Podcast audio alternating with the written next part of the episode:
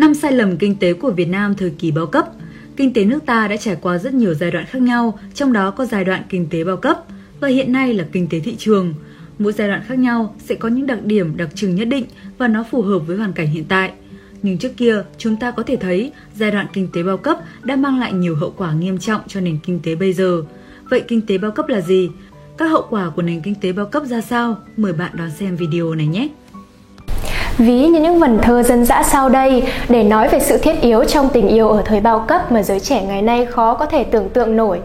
Một yêu anh có may ô, hai yêu anh có cá khô để dành, ba yêu rửa mặt bằng khăn, bốn yêu bàn chải đánh răng hàng ngày, năm yêu anh có đôi giày, sáu yêu anh có khăn quàng vắt vai.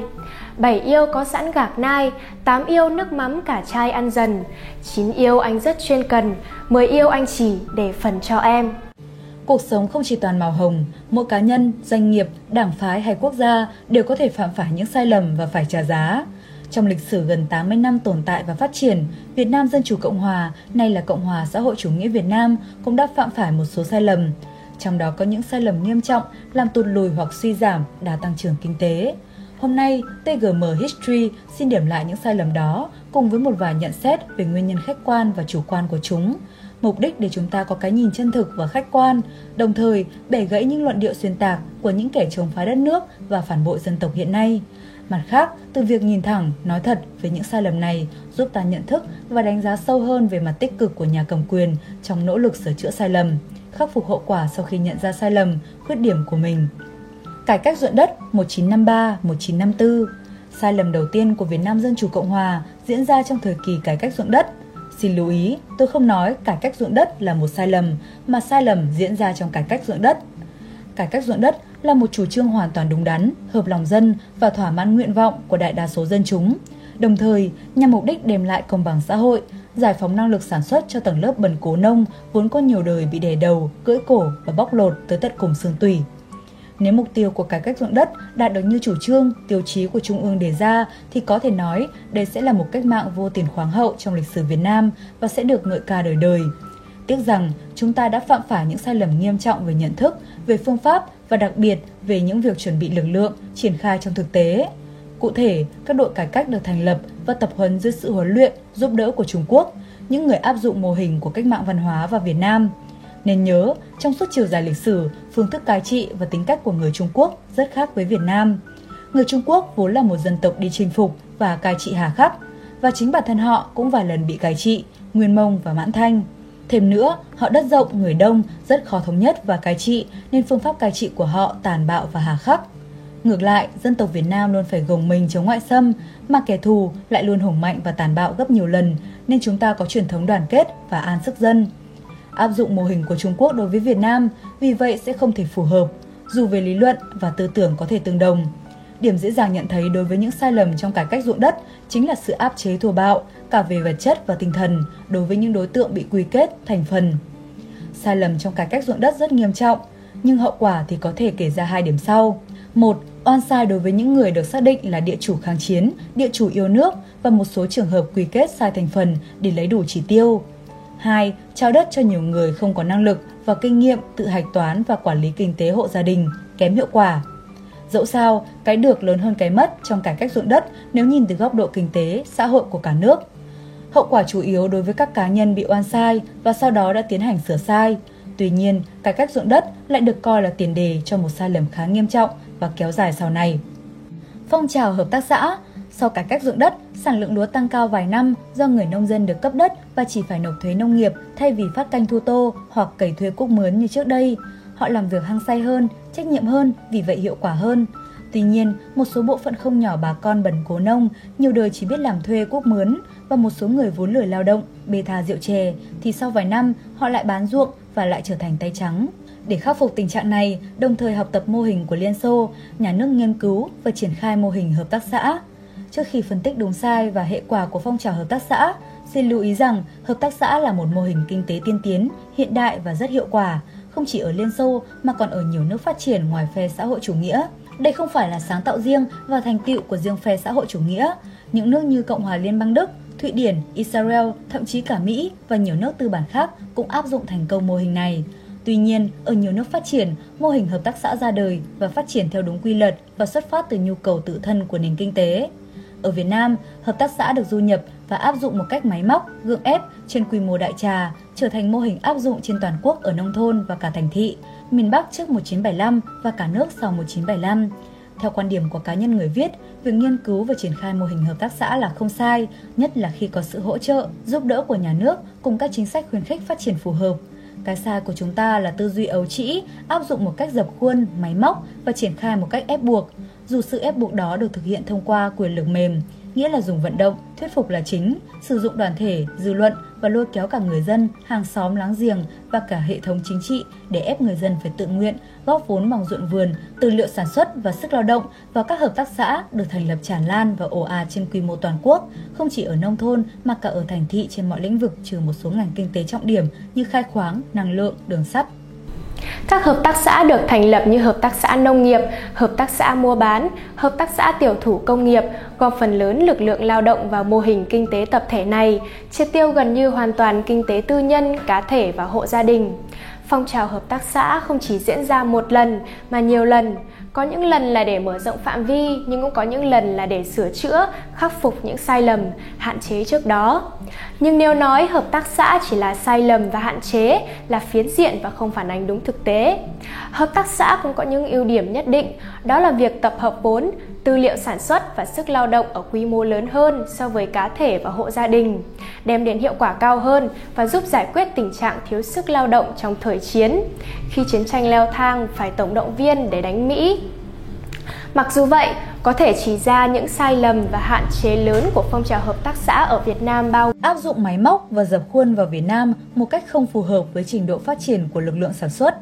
Hợp tác xã là một mô hình kinh tế tiên tiến, hiện đại, đòi hỏi xã viên có trình độ, kiến thức, nhận thức xã hội cao, nhất là ý thức cộng đồng, tính tự giác, kỷ luật phải ở cấp độ của những xã hội văn minh. Nhưng chúng ta thời đó mới thoát thân từ một xã hội thuộc địa nửa phong kiến, 98% dân mù chữ và phần lớn mới được xóa mù. Học thức và nhận thức của người dân vẫn rất hạn chế, nhất là tư duy sản xuất của nền văn minh lúa nước vẫn ăn sâu, bám rễ vào người dân từ ngàn đời nay tư duy làm ăn nhỏ lẻ, manh mún, tự cung tự cấp và dễ thỏa mãn của người dân không phù hợp với sự hình thành và phát triển của mô hình kinh tế hợp tác xã.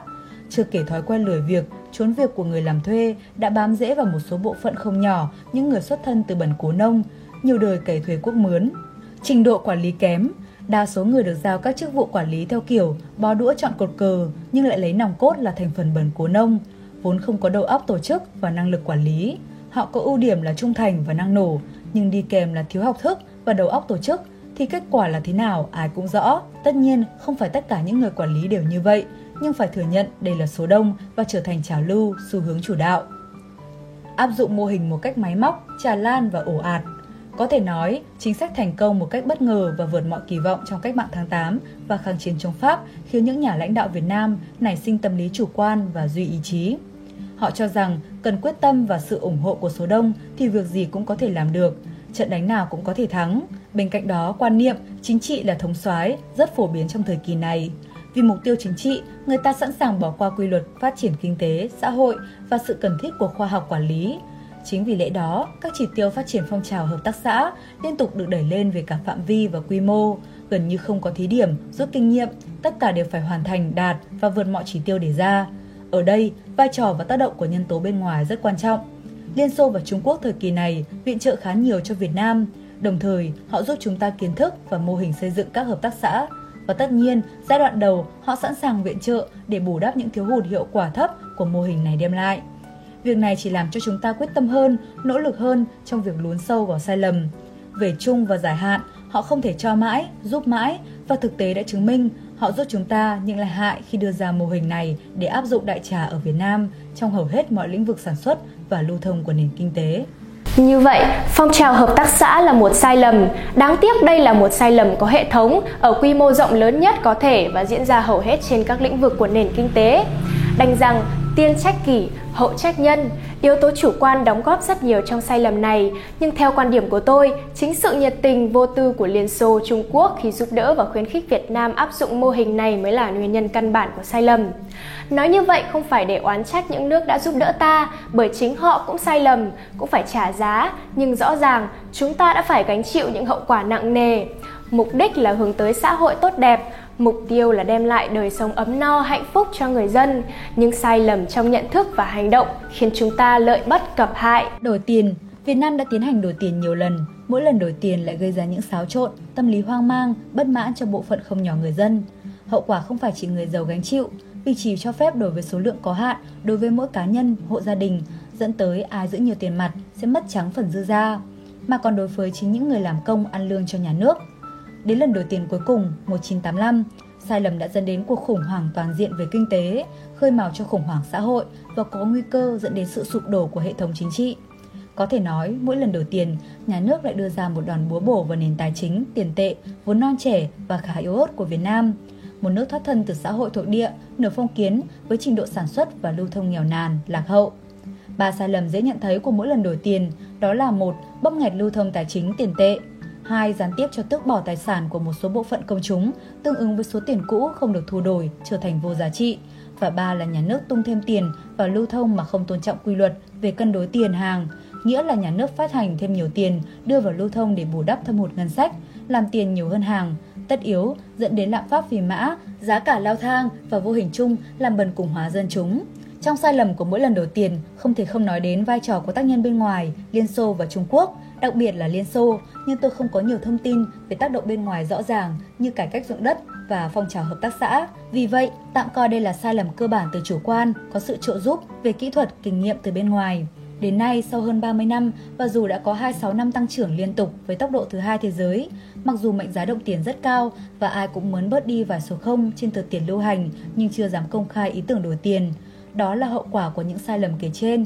Chúng ta vẫn còn quá e sợ, dư chấn của chúng tác động đến tâm lý của toàn xã hội. Có lẽ phải đến khi hệ thống không chứng kiến đổi tiền lên nắm quyền và nền kinh tế đã thực sự vững mạnh, Việt Nam mới dám làm việc này. Cải tạo công thương nghiệp nếu như phong trào hợp tác xã chủ yếu diễn ra ở nông thôn và đối tượng nhắm đến chủ yếu là nông dân, thợ thủ công, thì cải tạo công thương nghiệp chủ yếu diễn ra ở thành thị và đối tượng là tư sản, tiểu tư sản và giới sản xuất, thương mại tư nhân. Mặc dù nạn nhân của những chiến dịch này không nhiều, do thời đó thành thị ở Việt Nam chiếm tỷ trọng thấp và những người tích tụ được tài sản ở Việt Nam rơi vào tầm ngắm chiếm tỷ lệ không đáng kể. Nhưng những cuộc cải tạo công thương nghiệp lại giáng những đòn nặng nề vào nền kinh tế của Việt Nam do chúng đã triệt tiêu xu hướng phát triển tất yếu của nền kinh tế. Đó là thúc đẩy sản xuất và lưu thông, hay nói rõ hơn là bóp nghẹt công nghiệp, dịch vụ và thương mại, những ngành đóng góp chủ yếu cho nền kinh tế phát triển Hiện nay, công nghiệp dịch vụ và thương mại chiếm trên 80% GDP của Việt Nam.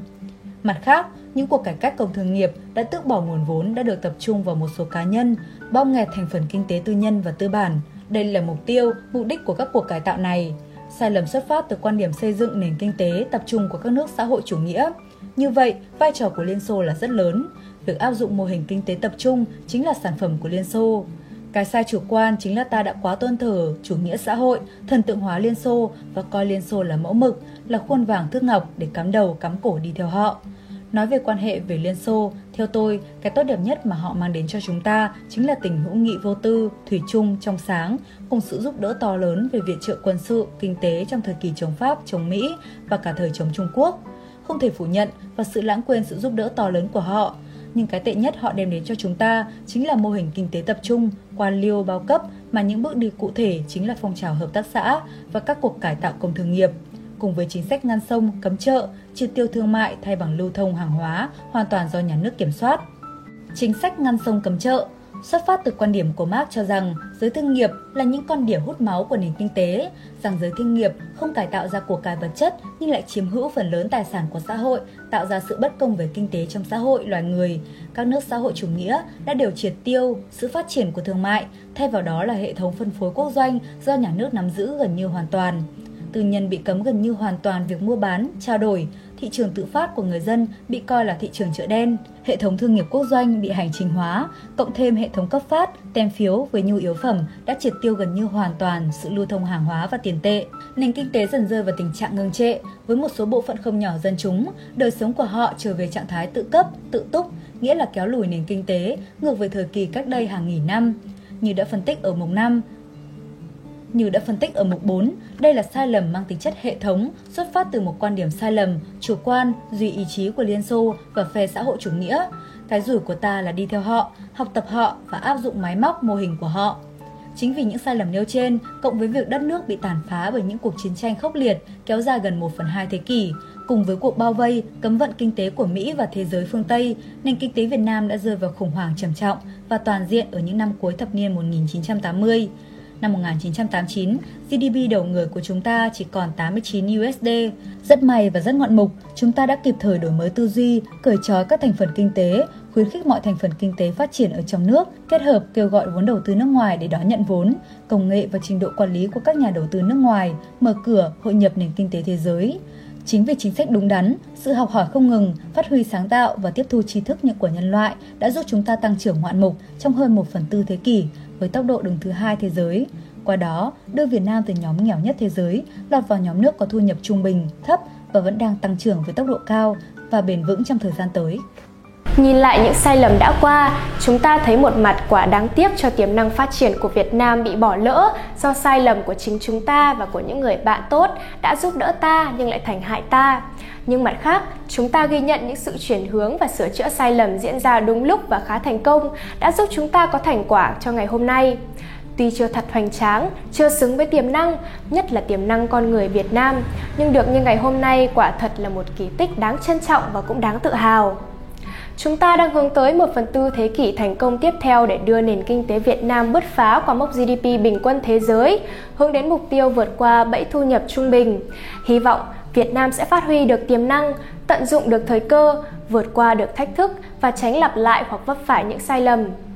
Làm được như thế, sẽ có lúc thế giới sẽ phải ngả mũ kính nể câu chuyện thần kỳ về tăng trưởng kinh tế Việt Nam. Vị và các bạn đang theo dõi trên kênh Từ điển lịch sử. Nếu thấy số này hay, đừng quên bấm like, share để lan tỏa thông tin ý nghĩa này và nhớ ấn subscribe kênh Từ điển lịch sử để nhận thêm nhiều thông tin lịch sử bổ ích. Còn bây giờ, xin chào và hẹn gặp lại!